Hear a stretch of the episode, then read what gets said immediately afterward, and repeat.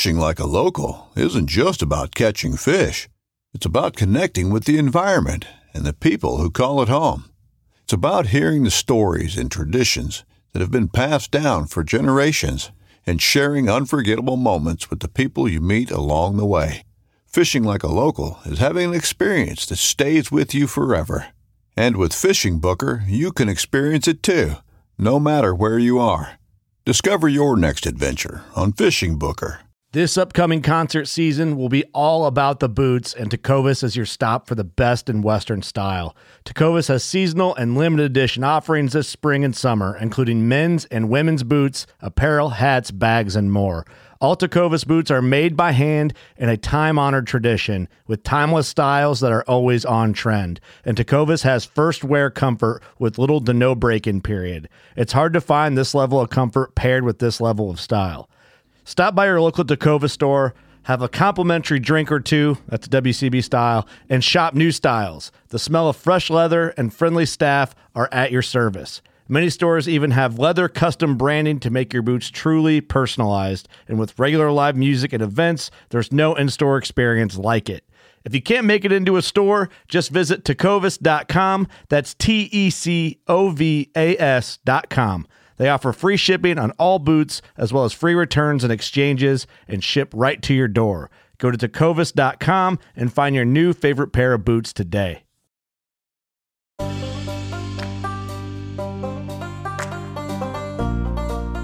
Heroism is endurance for one moment more. George F. Kennan. Typically, the storms last for 20, 30 minutes, but these were lasting hours. And so we were, one of the days I was the closest to being hypothermic I've ever been. Um, and I just had to keep hiking because I didn't know what else to do. I was, so, I couldn't even, I couldn't button or unbutton my shirt. Like I couldn't unbutton my sleeves to roll them down. Couldn't do it. Literally, I could not do it. Bluebird day, right? You'd be walking along, then usually about 10 a.m., you know, 9, 10 a.m., you start seeing the puffy clouds. You get a storm alert on your watch, right? So you're like, okay, you start hearing, hearing rumbles then, you know, a little bit later in the afternoon. And then yeah, basically it would just descend like hellfire upon you. It did a couple times on me, anyways. And um, yeah, it would last just for, I mean, at least an hour. Mine were at least an hour. The one where I was like almost hypothermic was definitely two hours at least. And um, just really interesting mountain weather because usually it's there and then over. You're back to blue skies. And it wasn't the case with this year for the CT. I'm Doc, and this is the John Freaking Muir Pod.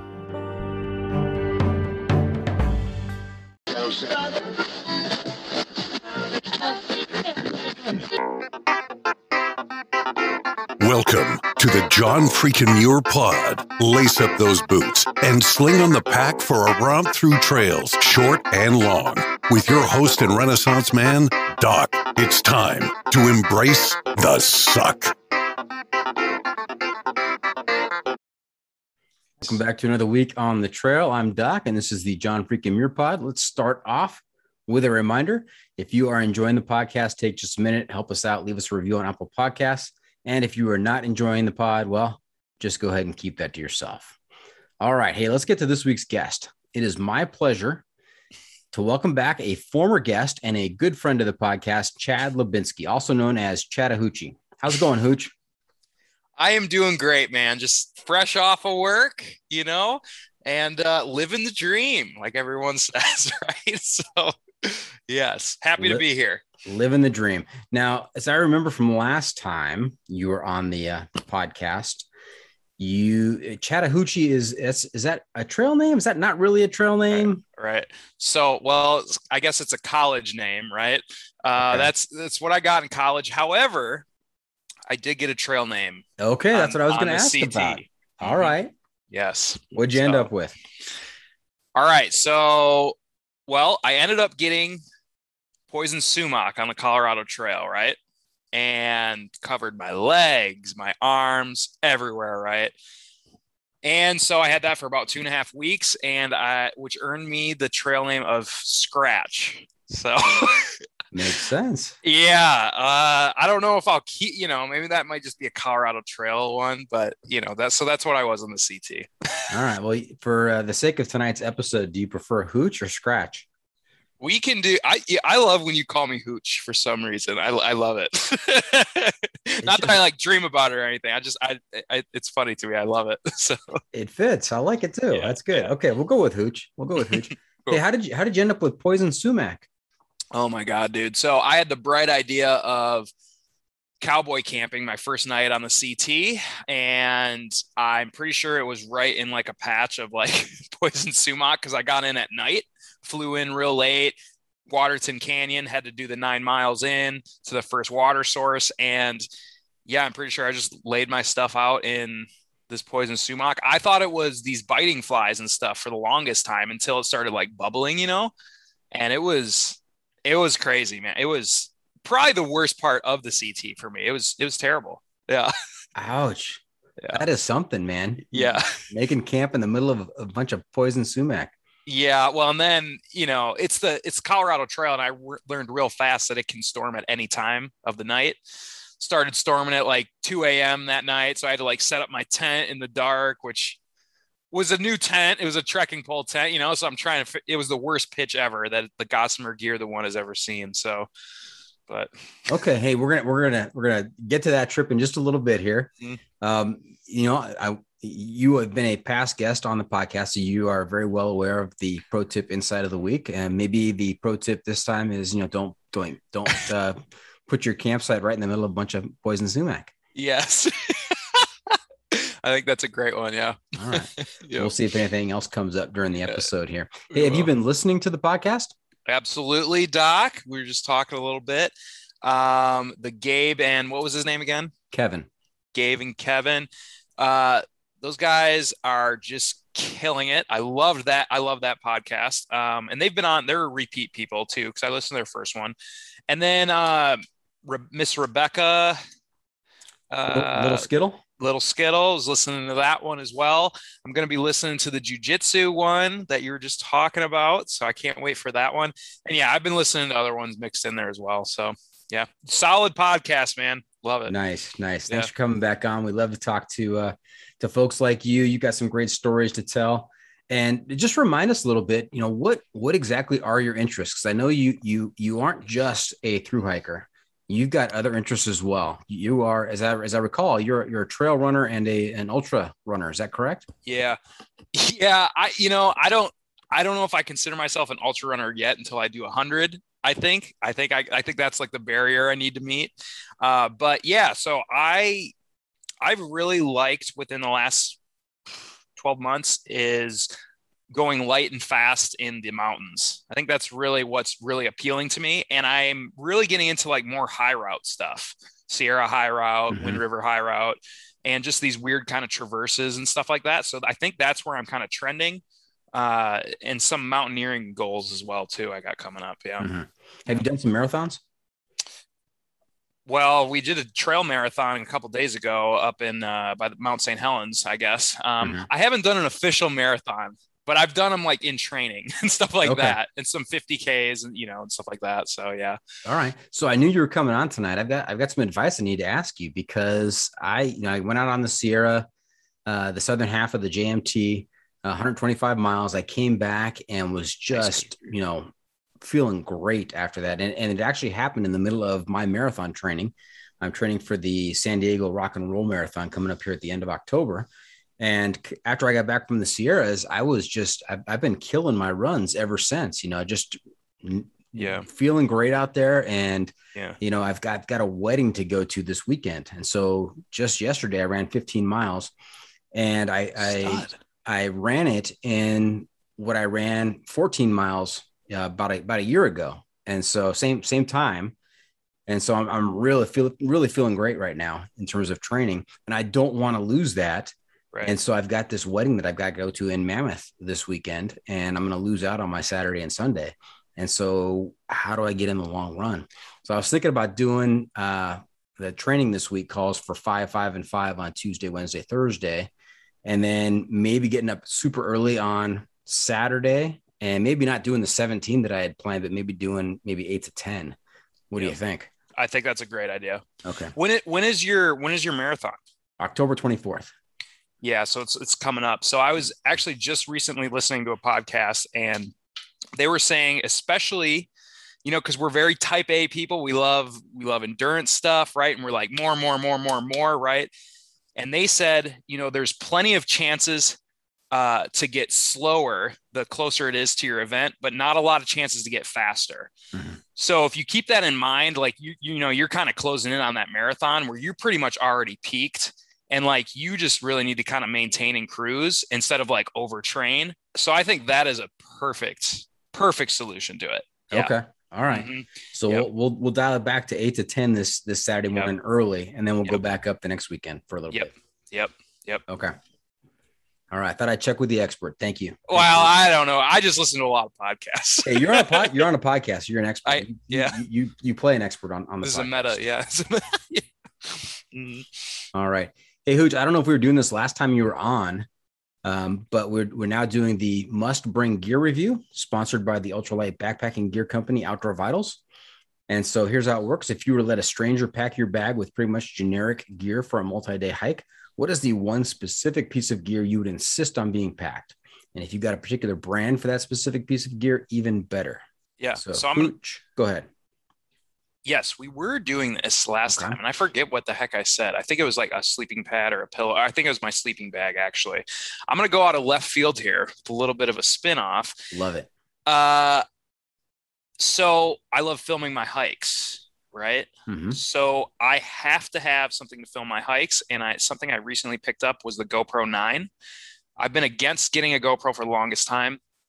This thing is awesome.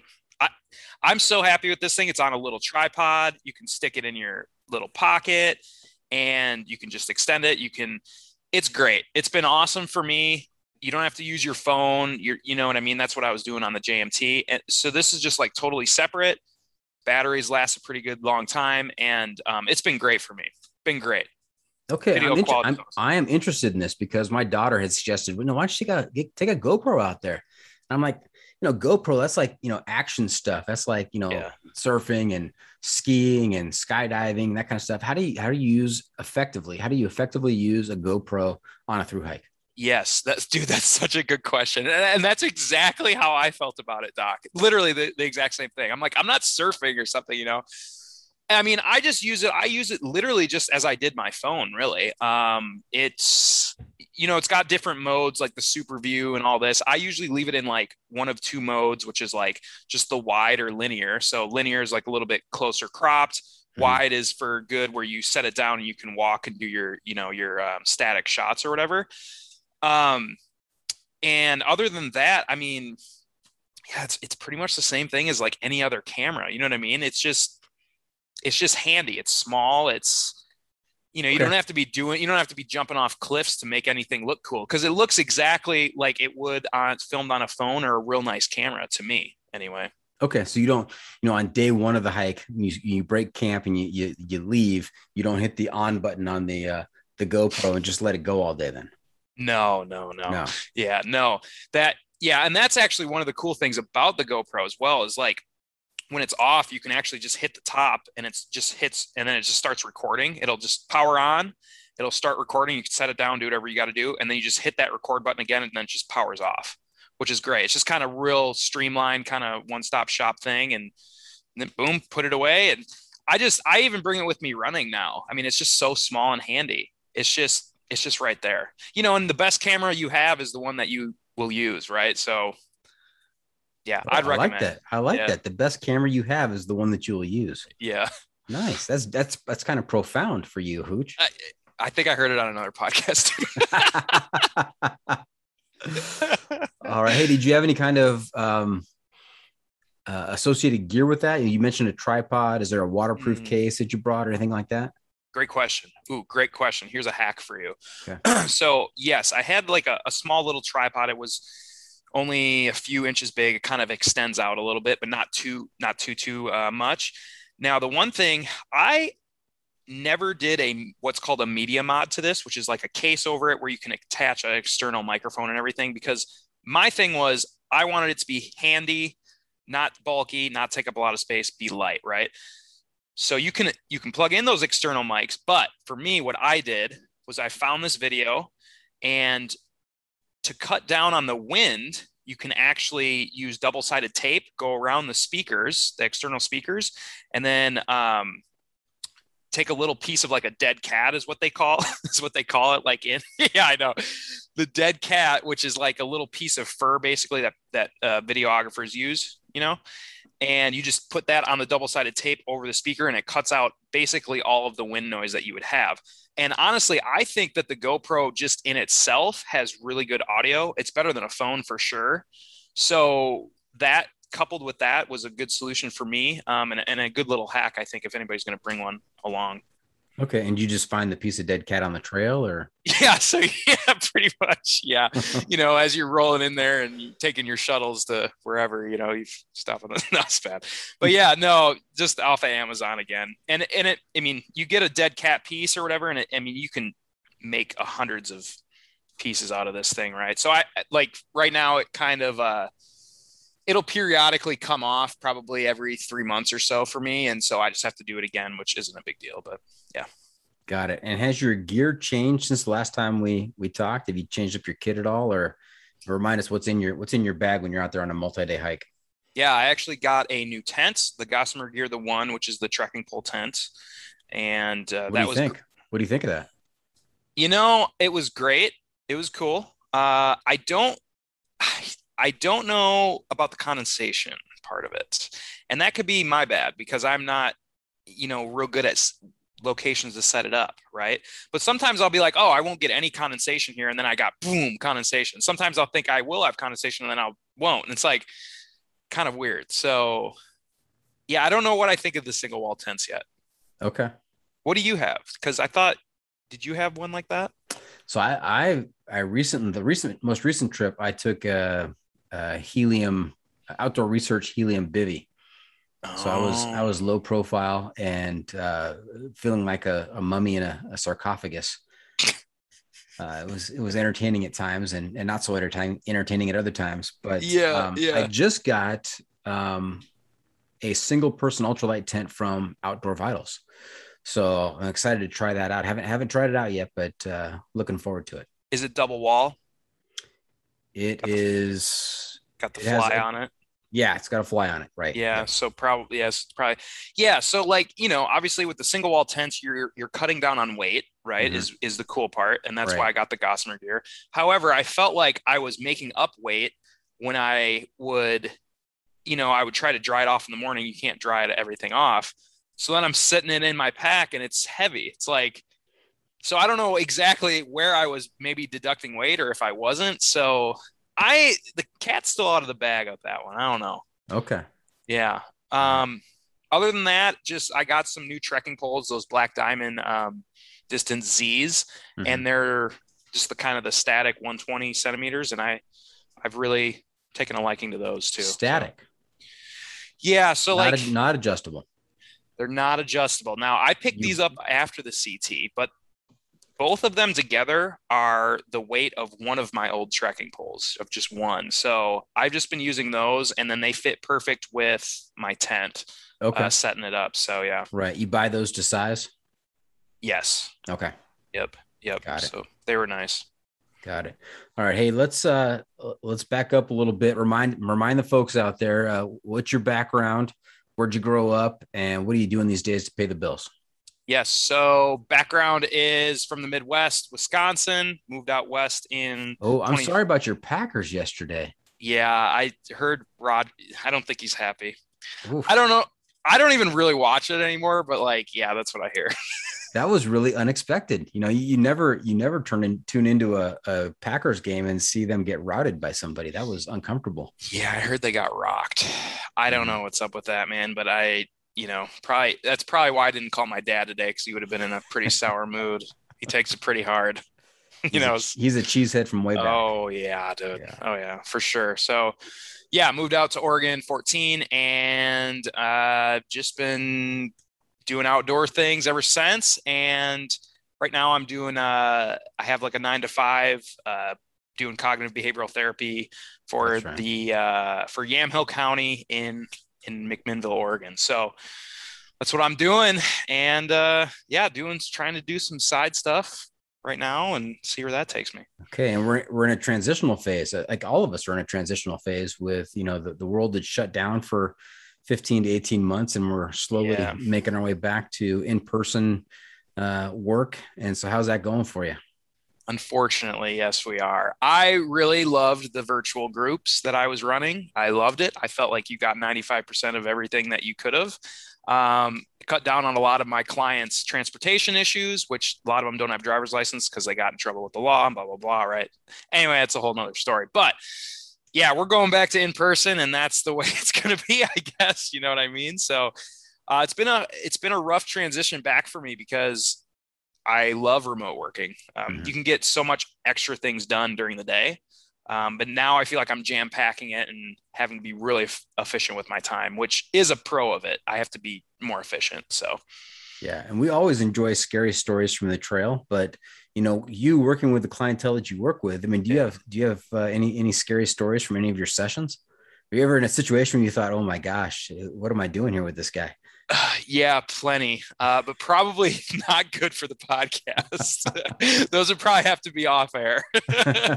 That's a great question, though. Yes, All for right. sure. All right. So let's talk about what you've been up to since the last time you were on the podcast. Last time you were here was March 6th, 2021, Wow. which was season two, episode eight. And here we are on season through season three, episode 10. So Nice.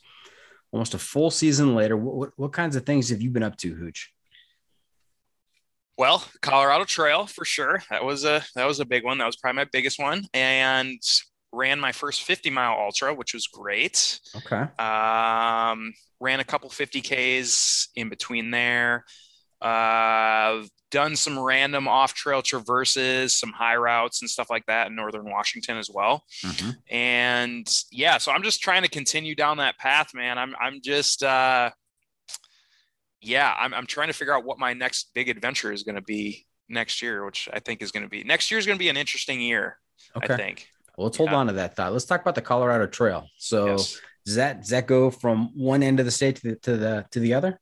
You know, it's kind of weird. It actually goes from Denver to Durango, Colorado. So it's actually, you know, Denver's kind of at the, you know, almost not middle, but like, you know, kind of, I don't know where you would say it was. And Durango's not quite at the end of Colorado either. But so it kind of goes almost kind of southwest-ish from Denver, I would say. Yeah. And it kind of snakes around, real interesting kind of yeah angle uh you would think it would go the whole colorado right but yeah it's mostly just through like the best you know from the front country of denver to and then it ends kind of in the san juan so just basically the best of the rockies in the in colorado Nice. And how how long is that is that trail? 486 miles 486. Did you do it solo or did you take somebody with you? no it was all it was solo man yep Wow. What what time of the year did you go? I went, I was like, oh my gosh, I'm going to do this before the fires hit. This is going to be great, man. You know, so I went, I started June 30th and ended uh, near kind of mid July ish or so. So, um, June unfortunately- 30th to mid July. yeah, so it was like July 22, I think I finished or something like that. So Um, it took, a little over three weeks, and you did 486 miles in a little over three weeks. yeah, it was, I, I like, it was 22 days and a quarter of a day because I got in real late on the 30th. I, I dropped at like 5 5 p.m. and then hiked in. And so yeah, It's no, it's like it was 22 22 miles a day. Well, I, I say that I had to do it in order not to get fired from work, right? like, oh, I see. So, You're no wonder you like the Gabe and Kevin episode because yes. they they had to fast pass. They were going to run the yes. JMT and figured out they couldn't do that, and they only had a week to do it, so they just right. extended their hiking hours. Eh, which same is, same kind of concept. Yeah, which is hilarious, dude, because the JMT's terrain is just it's still insane. I still think that mile for mile the JMT was tougher than the CT for sure. Really? Yeah, I just I think the, the JMT, the rocks, and it's just so slow going, and the the elevation, you know, yeah, mile for mile for me, the JMT was tougher. Yeah. Okay. Yeah. All right. What kind of elevation did you did you encounter on the on the CT? I think their their highest was about thirteen thousand two hundred and some feet. That was the high point.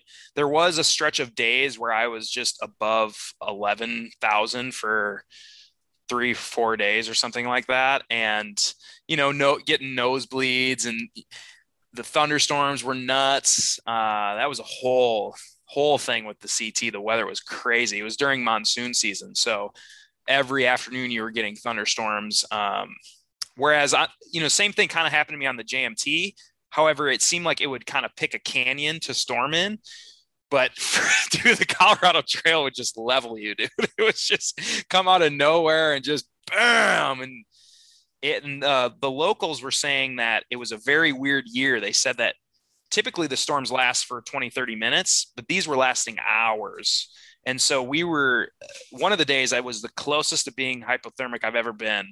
Um, and I just had to keep hiking because I didn't know what else to do. I was so, I couldn't even I couldn't button or unbutton my shirt. Like I couldn't unbutton my sleeves to roll them down. Couldn't do it.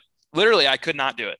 So, so take us through that day. So I, I've had, I've got family in Colorado. I've been out there to visit when I was a kid, and I remember the storms just kind of rolling in in the afternoon. I mean, in the morning would be, you know, blue skies, everything exactly. perfect, and then it would just the weather, weather would roll yeah. in.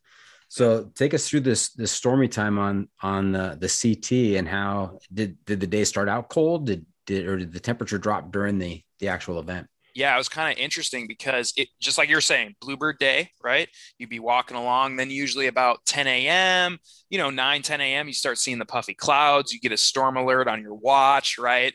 So you're like, okay, you start hearing hearing rumbles then, you know, a little bit later in the afternoon.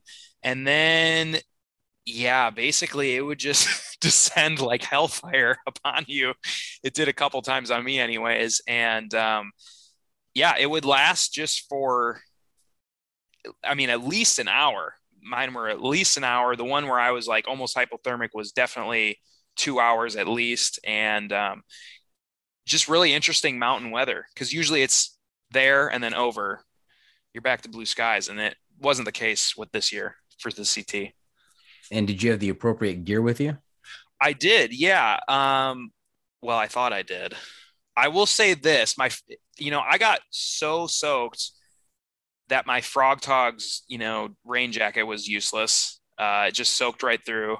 Um, I mean, that was like the biggest thing. I and I didn't bring like rain pants or anything like that. And so, yeah, I, I think knowing that now, like the Frogg Toggs is great when it's you know 20 minutes or something like that, but when it's lasting hours, you can't. It goes right through it, man. It just soaks it. Right. And what altitude were you at when when the storms came through? That was that was in the high country still, so probably still about 11 11,000 feet, I would say 10 to 11,000. Yeah. Wow. Thunder and lightning. Oh yeah. I, yeah. I, so yeah, I mean, there's no there's no cover at eleven thousand feet. You're above the tree line. What, so what, what, do you do in that situation? So yeah, there was so the that that in that case, I had to I got to the top of the saddle, right? And yeah, you're right. There's no cover, right? And I'm looking around and it was dark. I thought it was heading the other way. I even take an Instagram story. I'm like, oh yeah, like yeah, it looks like it's pretty bad heading the other way, right? Dude, within five minutes, this thing is on me and it just starts hailing, just hailing. So I have my GoPro, right, which is great. It's waterproof, right? So I'm like, I'm trying to run to the tree. So I'm trying to make a beeline to the trees. I'm just getting bam, peppered with hail, peppered, peppered, peppered, and just get soaked. And so finally I get to the trees and I try to take cover under like a smaller tree.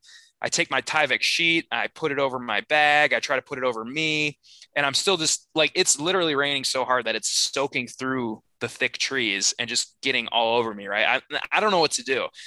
And so I'm just sitting there shivering, just shivering, shivering, shivering. I'm like, my teeth are chattering and everything. So I try to like move spots. I don't know where to go. And finally, I'm just like, I'm literally there for an hour and I'm like, I gotta like, move, I gotta generate heat. I don't know what else to do, man. So I try to start hiking a little bit. I only get a maybe a quarter mile and I stop again under another tree and I try to do jumping jacks, stuff like that. Not really helping. Seems like maybe it was letting up towards the direction I was going to hike in. So I keep going and um, I eventually I warmed up, but it took it still took a couple hours for my hands to like work. And again, for me to unbutton my sleeves and put them into long sleeve mode. And it was it was a learning experience. We'll we'll say that. So what do you think the temperature dropped down to? Oh, it had to be in the 50s for sure. And which doesn't sound cold, but when you're wet and you're, you know, now it's going to be, you know, now it, it, it, was at 5 p.m. too. So now like it's getting to be dark, right? And like, and so and you're hoping your your backpack's not you know totally drenched inside right which was great which i had i was running a Nylofume pack liner and that was great. It worked good. But I, in the back of my head, I'm like, oh my god, if my sleeping bag soaks and all this, I am going to be so screwed, you know.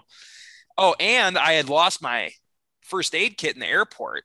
Didn't know that until about day five or something like that, and so I didn't have my emergency blanket. I didn't have any of that stuff, you know. So I was stressing out a little bit there, and um, thankfully, I, I I was okay. The sun kind of popped out a little bit. I tried to get dry, and um, it, it worked out, but I can, you know, there was a lot of people on the Colorado Trail Facebook group prior to me going out that were bailing in the San Juans because of the weather. And they were just like super almost hypothermic, blah, blah, blah. And I'm just like, well, I hope this passes before I get there, you know? And it that system stayed. So it was crazy. Yeah. So, what are the proper steps to take if you are soaking wet? It is uh, just about sunset, and you're you're setting down uh, getting ready to camp. I mean, what what kind of precautions did you build a fire? Were you able to build a fire? I mean, what what are the steps you should take to try and yeah. keep yourself safe out there? Well, that would have been great, but I was cold soaking the whole time, so I didn't have a lighter, didn't have my first aid kit, right? Nothing like that. Uh, I, I would say, yeah. I mean, you definitely, for me, I, I guess you know, and I'm no wilderness survival expert, but for me, you got to like generate heat. So that's why I was like jumping jacks, trying to get, you know, trying to hike uphill. I knew that would kind of generate heat for me. Um, and, and then get into your sleeping bag. Hopefully it's dry. And then hopefully that heat will start reflecting on you. You know what I mean? And you can, you can get warm that way. I know you also got to cover like the real exposed places on your, on your body, which would be like your hands, your face, and the bottoms of your feet. I was listening to another podcast, and that's like big. So if you're trying to rewarm somebody, warming their palms of their hands, their face, and then like the bottoms of their feet. That's like the perfect way to um, get them get their core body temperature back to baseline. And then so same if you're trying to cool off. So uh, opposite there, but that's what I would do. Yeah. Okay. Very good. I was talking to Jose Zambrano a couple weeks ago, telling me about his story on the JMT and how they ran into some some bad weather. He and a buddy of his, and like you said, the hail, the lightning, the thunder, the whole deal. They were soaked, and they ended up uh, I, I, believe I, I, want to make sure I got this right, but uh, Jose, if I got this wrong, I apologize. But it sounded like the two of them basically stripped down to basically nothing while they were setting up their their uh, tents to get out of their their their cold, soaking yeah. wet clothes, and then climbed into climbed into their tents and, and, managed to to warm up with some dry stuff that they had in their bags. But interesting, quite yeah. a sight, I imagine. Two guys in their skivvies uh, setting up tents. Yeah, no kidding, right? In the yeah. middle of a storm. Yeah. But no, that's that's a great point because like yeah, because your your stuff is is just so cold and uh, you know and clammy on top of you, and it just it's not a fun place to be, dude. It was it was definitely very scary. Uh huh. And let's go. Let's go. You said cold soaking. Let's go back to that. How how long yeah. did you did you cold soak the whole trip? So you know what's funny is because when I was listening to that uh, little Skittles episode, you you guys were talking about cold soaking and stuff like that, and I was like, God, that you know, I feel like she makes some good points here, you know, and uh, yeah, no, it was great. I I enjoyed it. I think the ramen noodles were the best for sure by far. Quinoa kind of sucked. I didn't like. And then the instant mashed potatoes I got sick of after the second package. So ramen was clutch. I love the ramen. And yeah, man. I mean, it was pretty simple. It Did, was, you, spi- did you spice up the ramen with anything, or was it just cold soaked ramen? Yeah, just uh, you know, some tablespoon of olive oil and uh, like a tuna packet or a salmon packet, something like that. Yeah. So, um, but you know, by the end of trail, I'm trying to jam two, you know, ramen packets at that point because I'm just so hungry, ravenously hungry, and stuff like that. So, but yeah, honestly, it wasn't as bad as I I thought it was going to be. Okay.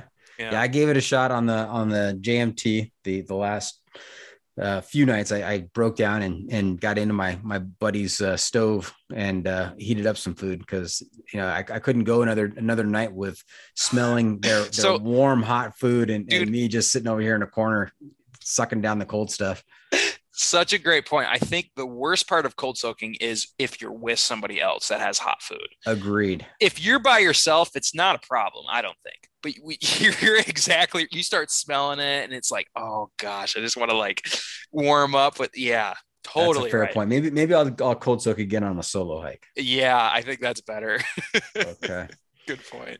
All right. Hey, we're to take a quick break. When we come back, I want to get into your 50 mile ultra. I've got some big questions for you on that. So stay tuned. We'll be right back. Nice.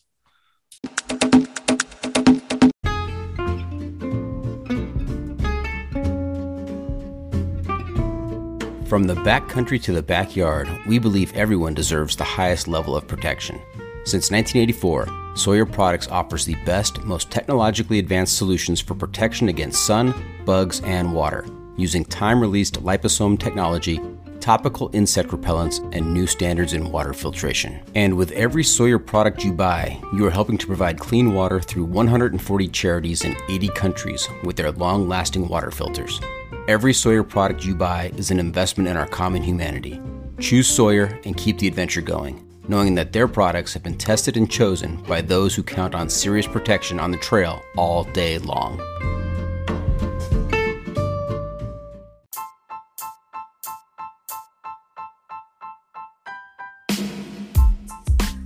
The John Freakin' Muir Pod is sponsored by Outdoor Vitals, the ultralight backpacking gear company whose mission is to improve the mental, physical, and emotional health of mankind by facilitating impactful outdoor experiences.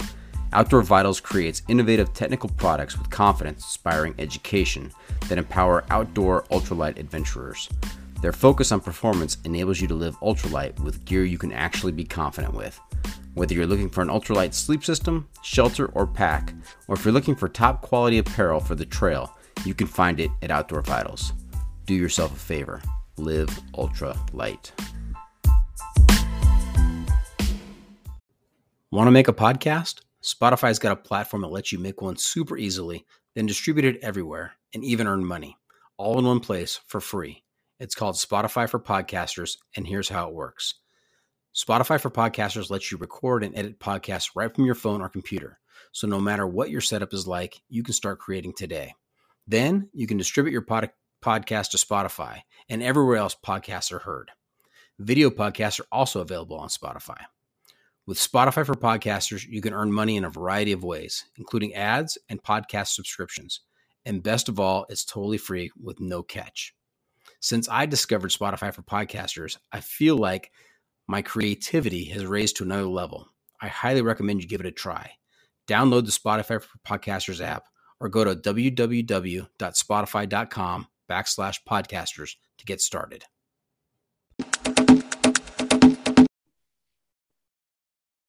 Welcome back. We're talking to Hooch. Just uh, finished hearing about his Colorado trail trip uh, filled with poison sumac and thunderstorms and uh, lightning, monsoons, cold soaking. Fun stuff. You make it really sound appealing, Hooch. Yeah. Were there any were there any great moments on the trail? Oh yeah, of course. Uh finishing. I'm just kidding. um yeah, no, I mean uh the trail magic was great on the trail. Uh the, you know, uh getting into the towns and seeing the support of locals was really cool. Yeah, seeing some of those trail towns was super cool as well. Um obviously the high country. I think the first 100 miles to me were really boring of the the CT. You're kind of in the front country. It's kind of deserty, dry. But the last when you're in the San Juans, that's definitely the best part. Like just high country, you know, you see as far as the eye can see, and yeah, just all sorts of interesting stuff up there. Yeah, well, I think if you've been in the Sierras like you have been, the Right. JMT, and you've been, you, I think I heard you say Wind River Range. I haven't been there yet. That's that's a that's a 2022. though. Okay, all right, all right, very good. But if you if those are your kind of places, I mean, Right. you definitely want to be in in the backcountry of uh, of Colorado. Right. Yeah. Absolutely. Yep. Nice. Now, how are the logistics of getting out there? Because I know that you're in Oregon right now. So, did you Yeah. uh, fly out there, drive out there? Well, I'll tell you this: it was hundred times easier than getting to the JMT trailhead. yeah. Uh, so I I just flew to Denver. I had a buddy, and that I actually ran the 50 miler with, and he picked me up. Just took me to Waterton Canyon, which is like south of Denver. Like 30 minutes or something like that, or I, I can't remember, and just dropped off, and it was all in one day, like in the afternoon, and just boom, right on trail, man. It was awesome. And that's when you encountered the poison sumac. Yeah, that was when I met Poison Sumac. Yeah. Yeah. Nice. Okay. when- Now, speaking of Oregon, um, I know you, you live in Oregon. Yeah. And there are a ton of fires going on in Northern California and Yeah. in Oregon. How's how, what's what's it like up there right now? So right now where we're at, it's like I said, we're on, you know, kind of coastal a little bit more. And the smoke here hasn't really been an issue too much. Mhm. Last year at this time, it was really bad. We had three big fires that were pushing smoke here, but this year it's been fine. But everywhere that I try to go and hike, it definitely is affecting it. Um, oh my God, there's a cat that's just meowing his butt off. Hey, JC, you want to take that cat somewhere? this is what happens when Take some of that cat, use it on the GoPro. yeah, he wants food or something. You gotta go out, cat. We got we got stuff to do. Anyway, um, yeah, so it's been affecting where I've wanted to go, canceled some plans and stuff like that, but it hasn't been as bad as a lot of people that I've talked to on Instagram, stuff like that. Especially it sounds like one just happened in Kings Canyon and Seki and stuff like that. And Mm. yeah, so it hasn't been too bad. Now, have I just been paying more attention the last five, six years, or is this ha- has this become a bigger problem in recent years with the fires? No, you're yeah, dude. I I mean, I've only been out here for, you know, 7 years. I don't remember this ever really happening until like 2017ish around, maybe 2016, I guess, but it's it's unreal. It's you know, it's it, like I was saying, I started the JMT June end of June into July because I thought I was going to be good from fires Mhm. but it turned out there was a couple fires that happened in Colorado early, and then some of the Oregon fires and California fires were blowing smoke towards the CT. And so when I actually had to hitch back into trail after getting new shoes, I couldn't even see like a quarter of a mile, you know, from those fires. And so then at that point, I was thinking, okay, for me, hiking in smoke isn't it's like a long-term thing, right? Like it's I don't screw around with that. So I was like, well, if I'm gonna have to, I'm gonna have to come back out here and finish the next half of this because I'm not gonna hike and smoke for days and days and stuff Right. like that. It's just not healthy. It's so not good for you. Mm-mm. it's not good for you, man. And I think sadly, I think um, you know, August, September in the West is gonna be, you know, that's kind of a toss up for whether or not you can do your trips because Is this the new normal?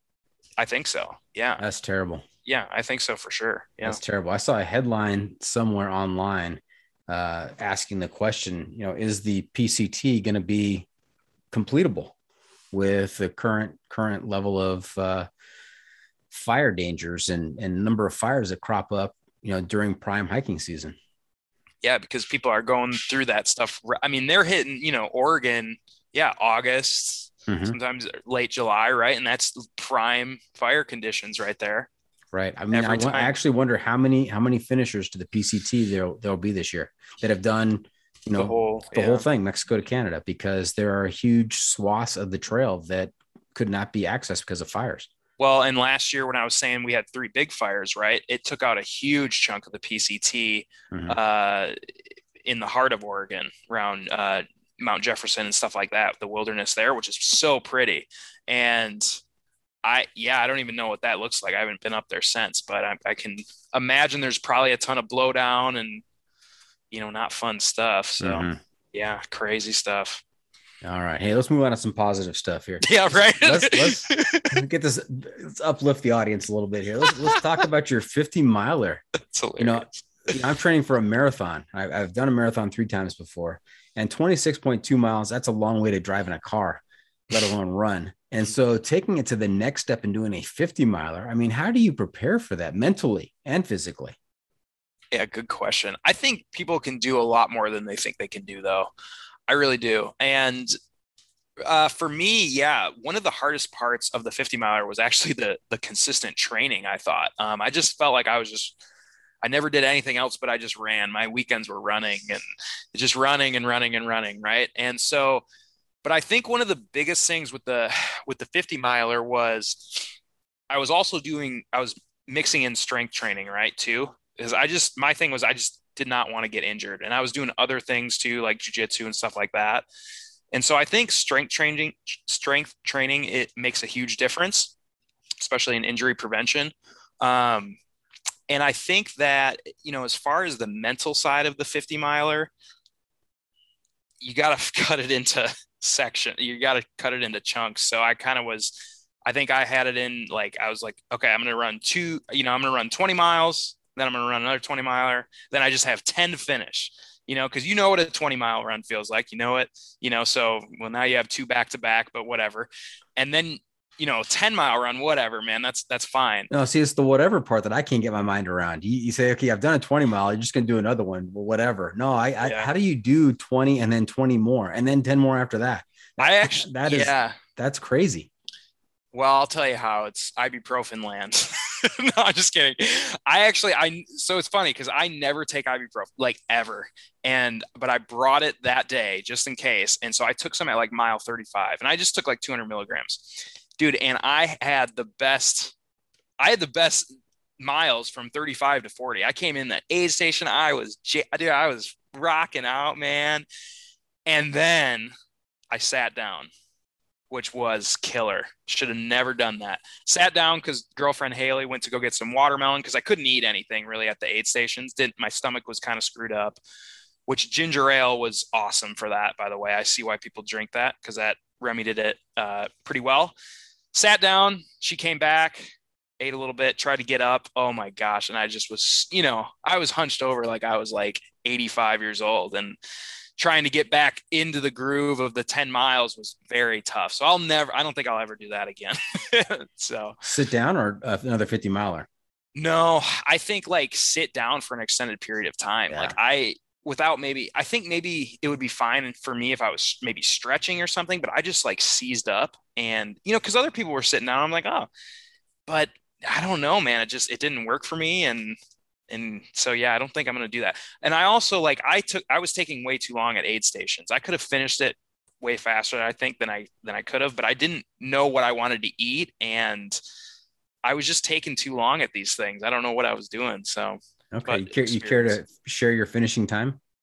I think it was I think it was it was 11 hours and something something like that. Yeah. 11 something. I, I can't remember what it is, but we might be running a 50 miler in November here. So I want to I want to top that. Okay. I want to I want to I want redemption. Is this a 50 miler trail race or a street race? Yeah, it's a trail race. Yeah. Trail race. Okay. Yep. So a lot of elevation involved.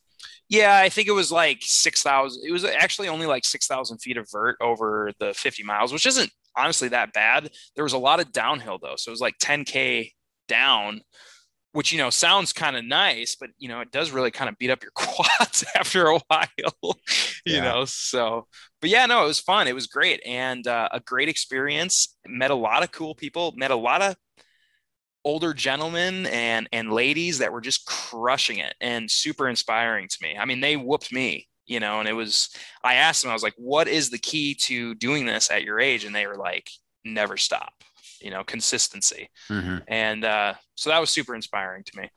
Okay. Now on my marathons, I always seem to cramp up around mile 19. My calves will cramp up, just seize up, lock. It's just brutal.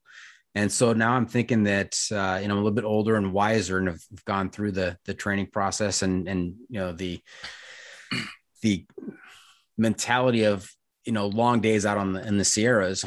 on the trail and uh, thinking maybe electrolytes and constant constant hydration and fueling, consistent fueling along the along the the race is uh, might be the key here. So what what is what is your strategy for fueling yourself during a 50 miler?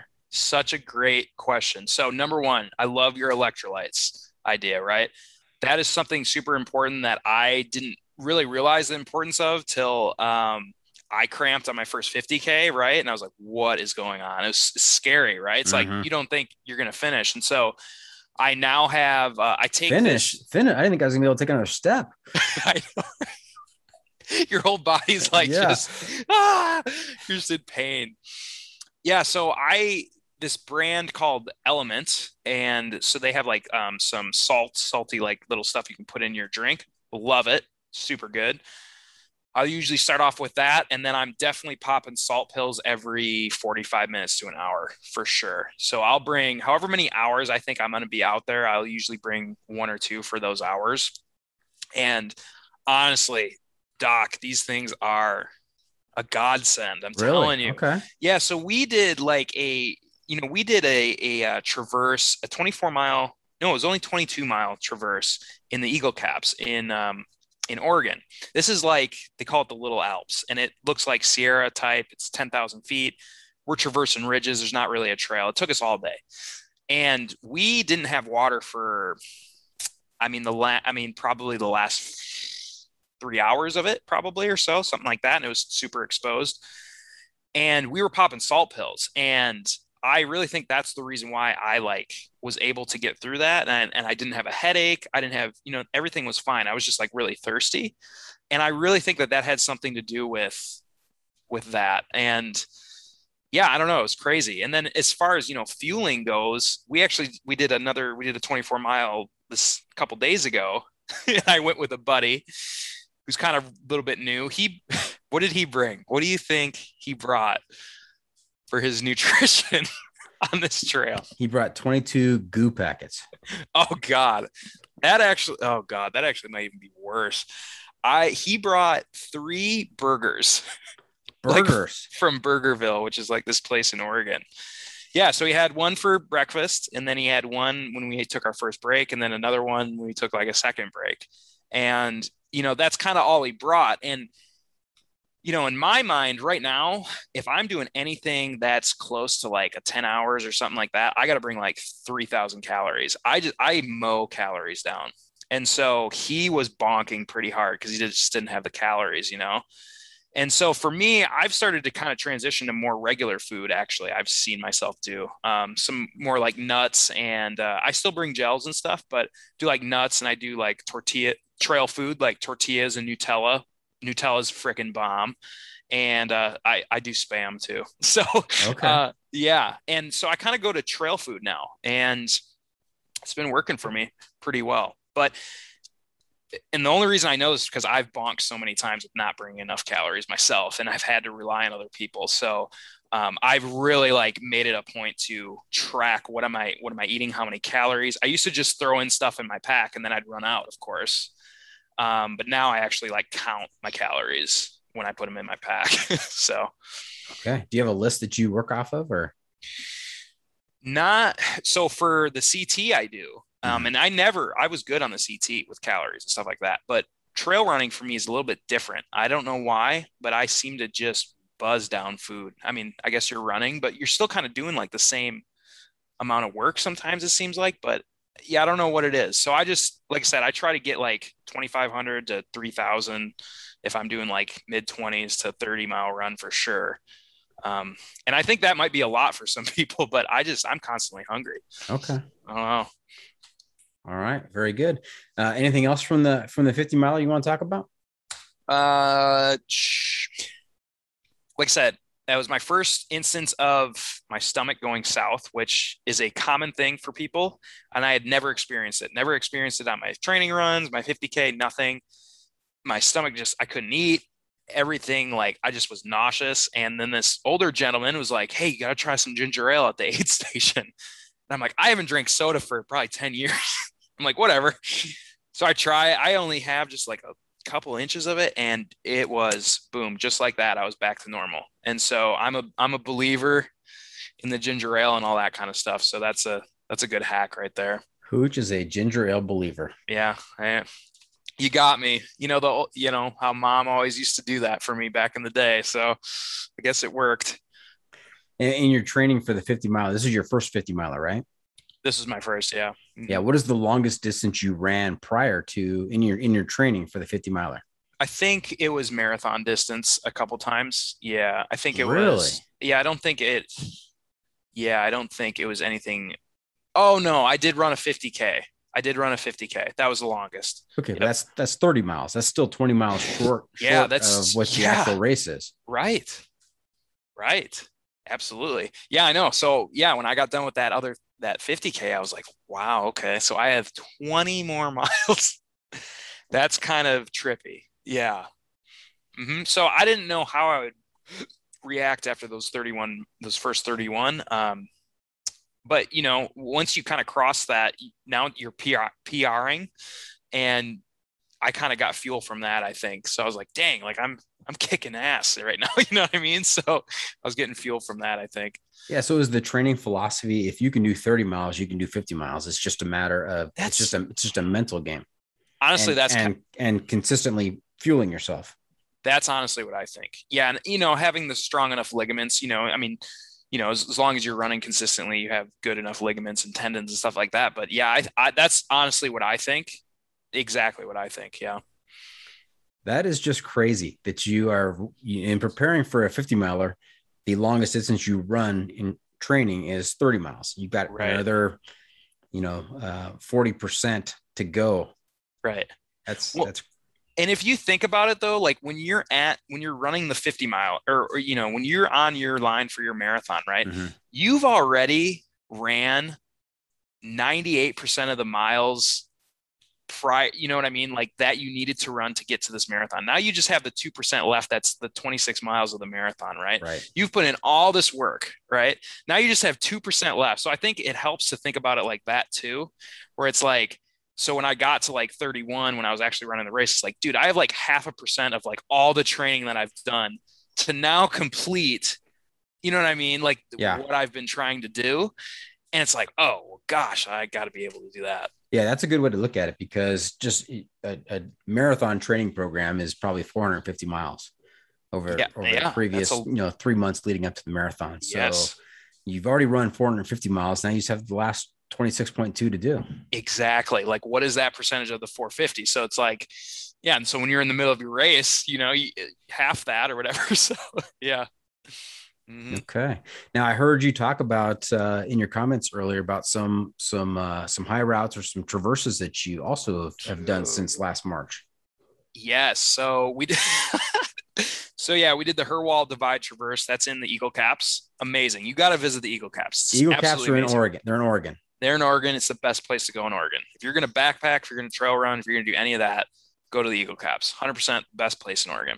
How close? Uh, how close are those to you? Not close. like six Not and a half. Like I couldn't crash at your place, and then you give me a ride to the Eagle Caps. Oh yeah, no, it, it would be at six and a half hours. Okay. yeah, it's quite a ways. So we we did that, and then um, we did a backpack of the Alpine Lakes High Route. So that's in northern Washington, which northern Washington is sick too, and the- the Alpine Lakes High Route is 22, 24 miles. Right? Sounds super easy. But a lot of it's off route and it takes forever. Talus, all that kind of stuff, right? we had this giant ambitious plan to do the high route, but plus go down the PCT, go up another off route thing, summit this Mount Hinman, come down. This whole elaborate thing was gonna be about 40 miles. And I told my buddy, I was like, dude, I think this isn't gonna work out. like, I think this is gonna be way harder than we think. Well, you know, whatever, blah, blah. And first day, I mean, we get to the Alpine Lakes high route, we're in the middle of it, and we're like, no way we're doing this 40 miles. No way. It would take us years to do it. And so we just ended up completing the the high route and it was great. And I got addicted to the off trail travel. I think it's a good adventure. Um, it's fun to like pick your route. It's fun to you have to be focused on the boulders and the talus going around all that kind of stuff. And um, it, to me, it's more a little bit more of an adventure. I like it. Okay, so it's, it's, you, what you're describing is like wayfinding. You've got uh, Yeah. a location in the distance that you've got to get to, but there's no clearly defined path to walk on. Yeah, I mean, yeah, you don't have a trail. I mean, Right. you probably have a GPX route, right? Um, of a general route, and Mm-hmm. you know, I mean, so it's not like you know, it's not like I'm out here freaking Christopher Columbus style or you know, some weird, you know, something like Clark. that. Lewis and Clark, that'd be a There better analogy. Yeah, No Uh, boats so- involved. yeah, yeah, right. True. you know, so I'm not doing. I'm not like you know. So, but it is. You do uh, sometimes like yeah you have to read the topo maps and see like okay is this gpx route the best route to go should i go a different route like um i was listening to some some things on high routes and people were talking about you get some people get too focused in and locked in on the gpx route and they don't read the topography and that, and that's what happened to us a little bit and then we kind of started to figure out okay we need to look at the topography this doesn't make any sense we got to go this way or whatever and so we would find a little bit better of a route um, but then we also learned that we weren't as good at reading topo maps as we thought either. So, so that was a whole new learning experience as well. Yeah. Okay, sounds like quite an adventure out there. Who, wh- which buddy did you go with? So I went with David um, and Steve. So uh, David's been a good buddy. That well, actually, I've met both of them on the Timberline Trail, which is also Mhm. a great trail. Uh, Steve moved back to frickin' Ohio for whatever reason, but he's coming back. I'm like, why would you do that? and then David's up in Seattle, so we we get together quite often and uh, do runs and things like that and mountains and so it's good. It's good to have buddies that uh, like-minded and you know have strengths to your weaknesses and and stuff like that. For sure, for sure. Now you mentioned the Mount St. Helens trail run. Is that just a couple days ago? Yeah, no. So, well, so I've actually two weeks ago I did a 50k just by myself around Mount St. Helens. Yeah, so it's called the Loowit Trail. Beautiful trail, um, and that just circumnavigates St. Helens. And then uh, a couple days ago we went up back in the same area and we did a couple different um, peaks in a loop and yeah you could see like st helens the whole time and stuff like that but it wasn't actually around the mountain but it was super mm-hmm. it was super cool Yeah. Got it. Got it. And I remember last time we talked, we, we were talking about an injury that you had sustained in martial arts. yeah Didn't you Yeah. something with your shoulder? You like did you tear your bicep or what was Yeah. that? Good good dude good good memory yeah so i tore my bicep in yeah last october about a about a year ago Yeah. and that's what got me into the 50k in the first place because i was like well i Mm-hmm. That's can't right. do jiu-jitsu yeah so yeah um it's healing up great um i don't even really think about it anymore it gets a little bit sore when i do you know the curls for the girls but other than that it's it's not too bad right now it's healed great yeah That's right. It was jujitsu, right? Yeah man it was an arm it was an Well, arm you, bar you- you have to you have to listen to Right. last week's episode, which was uh, of course by the time this episode comes out, it's probably four or five weeks ago. But um, uh, Jack Jack Ryan Greener and his, he, his story of uh, his, his trail name, not trail name, his his Instagram name is Paralyzed to Peaks, and he talks about how he was he had his neck broken in a jujitsu training accident by a by a trainer with 30 years of experience and uh, he he went from being a quadriplegic and not being able to breathe on his own to uh, being on top of Mount Whitney a few weeks ago. So just an, an, an incredible story. un unbelievable. That gives me the chills, man. I'm definitely gonna listen to that. That that's unreal. That makes my bicep injury look like absolutely nothing. Yeah, you know what? I'm I'm not doing jujitsu. That's for sure. yeah, right. no kidding, man. Yeah, I, my buddy just I think he tore his pec just a couple weeks ago, and it's not it's supposed to be the gentle art, but I don't know, dude. yeah. And have you earned any any recent honors in jujitsu? Yeah, I actually I actually just uh, got my purple belt in in jiu-jitsu. So that was that was a big deal. Um Congratulations. yeah, thank you. Yeah, it was it was a, it was pretty cool. Didn't really know that I was going to do it or get it and uh yeah, it was it's been awesome. It, it- it's cool to like get recognized for, you know, your hard work and stuff like that. So Mhm. So take me great. through the levels of belts. I mean, you start off with a white belt, and then what's next? yeah so yeah so your first belt is a white belt and at that level your first six months to really a year you basically are drowning in water um, you're trying to tread water and you have to have the mentality that you enjoy almost enjoy kind of getting like beat up in a way um, you have to like s- totally sacrifice your ego and just accept that you are going to get pretty much railroaded for the first year. Um, and it's just going to happen. Uh, and a lot of people don't make it through that vetting process. Um, you don't see a lot of people come back, unfortunately. Uh, the next one is blue belt, and so you know you can finally now you're not the lowest on the totem pole. You can start working your offense a little bit to the to the newer people, but you're still getting pretty much worked. It's your turn. Time. It's your turn to beat up the new people. Yes, it's your turn Got finally, it. and you you feel like a stud until you know then the, the bigger fish comes along and just you know again railroads you. So uh, and then yeah, and then purple belt is you're kind of the intermediate level. The the and I've been doing it for man, it's 2021. I've been doing it for five years, I think now. So and I just got that. And you know, that's where they say it's the most fun. You're kind of playing around with what your style is going to be. And then mm-hmm. brown belt is basically a black belt. You just got to get tapped out more times. And then you have a black belt after about usually 10 years or so is, is average. So, so you're right in the middle then with the, with the purple belt yeah, like yeah, that's that's definitely the goal is to get my black belt for sure, 100 mm-hmm. percent. Um, I'm in it for the the long term. I guess I like that kind of stuff, the endurance, like outlast stuff. And so, did what I mean? What was there a competition where you had to demonstrate some level of proficiency to get the purple belt? How does that work? Yeah, that's a really good question. So some gyms do that where you have to like, yeah, demonstrate some things. Our gym's more of a how do you, when you compete like how do you do against people your level? Because you mm-hmm. compete in your weight class your belt level and stuff like that. So if you're you know if you're doing really well in competitions then you know usually they'll see that and like hey you should be promoted or whatever. Um, although we haven't really had competitions in the last 18 months because of covid. So it's more about how are you doing in, in the gym against similar people similar partners against your coach and stuff like that um, you don't have to compete to get a belt, by the way, or anything mm-hmm. like that. It's just that is an easier way to like kind of gauge how you are because it's a super stressful setting and you're going against people literally your exact same size, same belt level, and all that kind of stuff.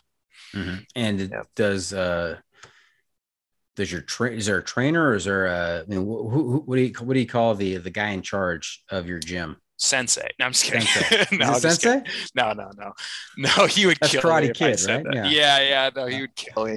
No, he just. I we just call him Brian. He he's actually he was the youngest black belt in Oregon at one time. Um, when he was in his younger 20s. He's about 28 now, mm-hmm. and so he's teaching grown men. Right. And he can just whoop these guys like it's nothing. Like it's just nothing. It's like playing with the toddler. It's the craziest thing. Right. And, and so does Brian have like a checklist in front of him and he watches uh, Hooch in uh, in a in in combat against somebody else, and he says, "Yep, he's checked all these boxes." And he comes up to you afterwards and says, "Hey, Hooch, here's your purple belt." I mean, is that how it works, or dude? That is like the thing is like I I honestly I don't really know how it works because I've okay. never like belted anybody. Um, I mean, he certainly isn't walking around the checklist though. But it, I mean, he's probably watching it. I spar with him a lot, so he probably knows that I'm maybe getting better, I guess. I don't know. But you always feel like you're not getting better because when you start getting better, they just start going harder against you. And then you just, right. you, and they're always six steps ahead of you. So they already know what you're going to do before you even know you're going to do it. And it's like, you just feel like, it's like, what am I doing, man? Uh, but like, yeah, like I said, other gyms, they, they can be real strict on, on some of that kind of stuff, but ours is pretty, ours is pretty laid back. Mm-hmm. Okay. Yeah. Well, Hooch, you have been a very busy guy since last March. What what's next for you? Busy dude. Uh, we actually have a crevasse training course coming up at the end of the month, so we're going to be throwing some of our buddies in a crevasse and trying to get them out. I guess at this guiding place. It's a guide. Yeah, the guide's going to take us. So what? I mean, what kind of organization is this? Is it through REI or what? What is this? Yeah, it's called like Pro Guiding Service. It's up uh, near Seattle, around in there, something like that. So okay. Uh, so is there is there mountaineering in your future if you are preparing yeah, for crevasses? Yeah. Remember, so last time I was uh, on the podcast, I was thinking about doing Mount Hood, and my stupid roommate that's still here, he's he's done Mount Hood, but he had no idea what he was doing, and so he always gives me crap about being the only person in the house that's done Hood. And but anyway, I never did it. Uh, I decided against it. I needed more experience for it. And so I've done some peaks in between there. And but yeah, it's definitely on my hit list for for next year. Um, and then I got a split board, do that kind of stuff, split board down. Mm-hmm. But like for Rainier, you need to know glacier travel. So you need to know how to travel on ropes. You need to know how to crevasse rescue. So same with other peaks in Washington. So that's why we're taking it. And yeah, um, so you got to learn the knots and do all that kind of stuff. Get all this fancy, cool gear, and it's been it's pretty cool. Sounds like you're getting yourself ready for Everest. You know, maybe one day. Yeah, Yeah. maybe honestly, maybe one day. Yeah. I I was listening actually it's funny. I was listening to an audiobook on the CT about this guy, I can't remember his name, but he did all of the 8,000 meter summits. And one of them was Everest. They talked about the big Everest 98 accident, I believe it was. And he was there. And I was like, oh, dude, like, I don't know about that. Like, maybe not.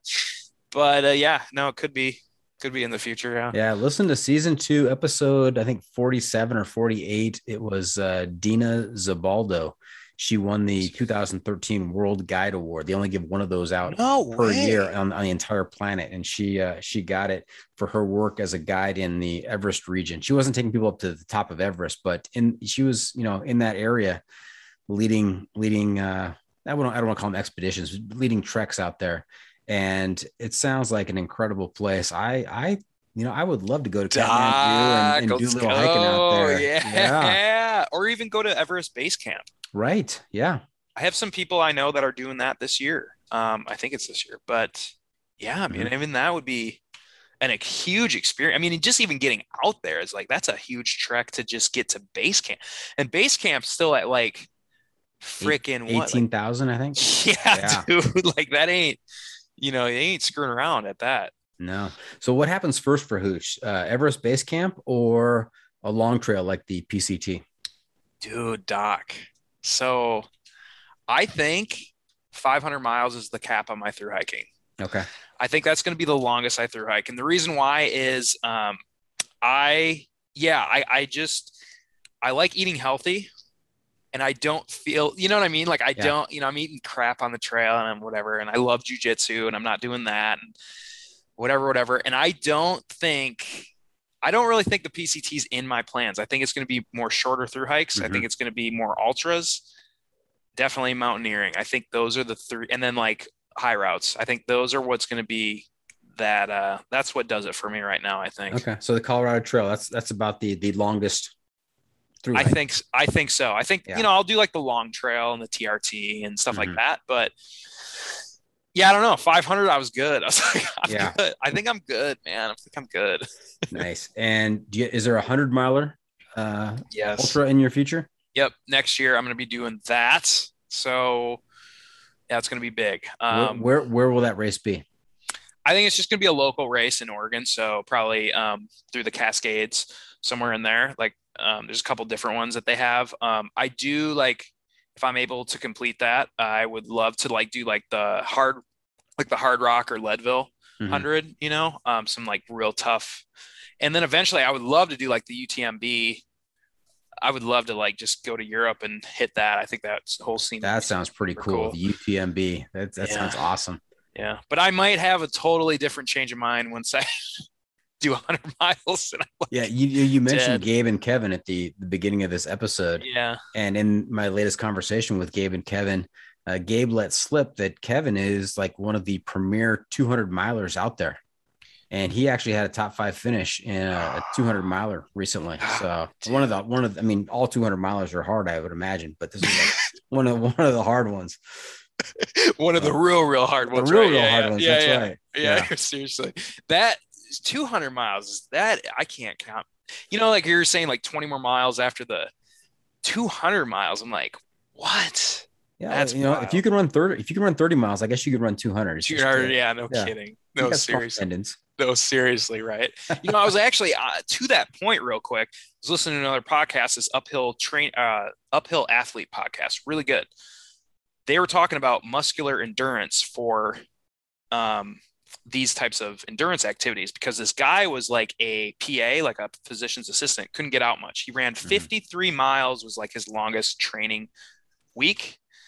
He ended up doing the Tor des Géants, which is like 200 and some miles, and was just crushing it, crushing the downhills, blah, blah, blah. And he was doing a lot of this muscular endurance kind of like hit high rep stuff with his legs, and they said they thought that that was one of the key factors to him doing very well. So that's kind of good news, like because I don't want to be running all week. Like I don't no. know. No, and you know what? Before before I went to the Sierras this past summer, um, during my training and runs, I I hate doing hills. I I hate you know running elevation. Yeah. I do not enjoy it at all. Came back from the Sierras, and I'm just I've just been destroying the hills. I mean, Hundred percent. it's uh, if you want if you want to get those legs, go go do some hiking in the Sierras. dude i honestly think one of the best cross trainings for a 100 mile or a 26 you know 26 Mhm. miles or any kind of ultra is through hiking you have a bag it's time on your feet Mhm. and continuous reps and once you remove that bag you feel like you're flying up these hills now you know what i mean it's like, right. wow yeah That's right. so that's great man All right, Hoochie, you know where we are? Probably the is it the insider The pro Tip tip, of- inside of the week. That's right. Hooch, what do you got for us? oh my A gosh little, a little piece of wisdom can you share with our listeners to make their next outdoor experience even better? Um, I would say I think my last one was what was prior prioritize adventure. I think right. Yeah. Yep. I think that was what it was. Oh my gosh, I don't have one prepared for this time. But what I would say is, you know, for all, I meet a lot of people and they don't have people to go with. Uh, trail running, hiking, that kind of stuff, right? And that's a big obstacle for them. And I think one of the best ways to get get a partner, get someone, you know, maybe you don't know them yet or whatever, but how do, how do you meet those people? But I literally, I think the best, you know, you say it, the trail, you know, the trail, it provides, the trail is a trail, right? Mhm. But there is also something like when you go to t- trail run, like I meet all these people and you just start talking with them, you're like-minded and you just kind of form this bond instantly. And I think it's a great way to meet people you already are kind of vetting them because like they're on the same trail as you, seeing what they're like or whatever.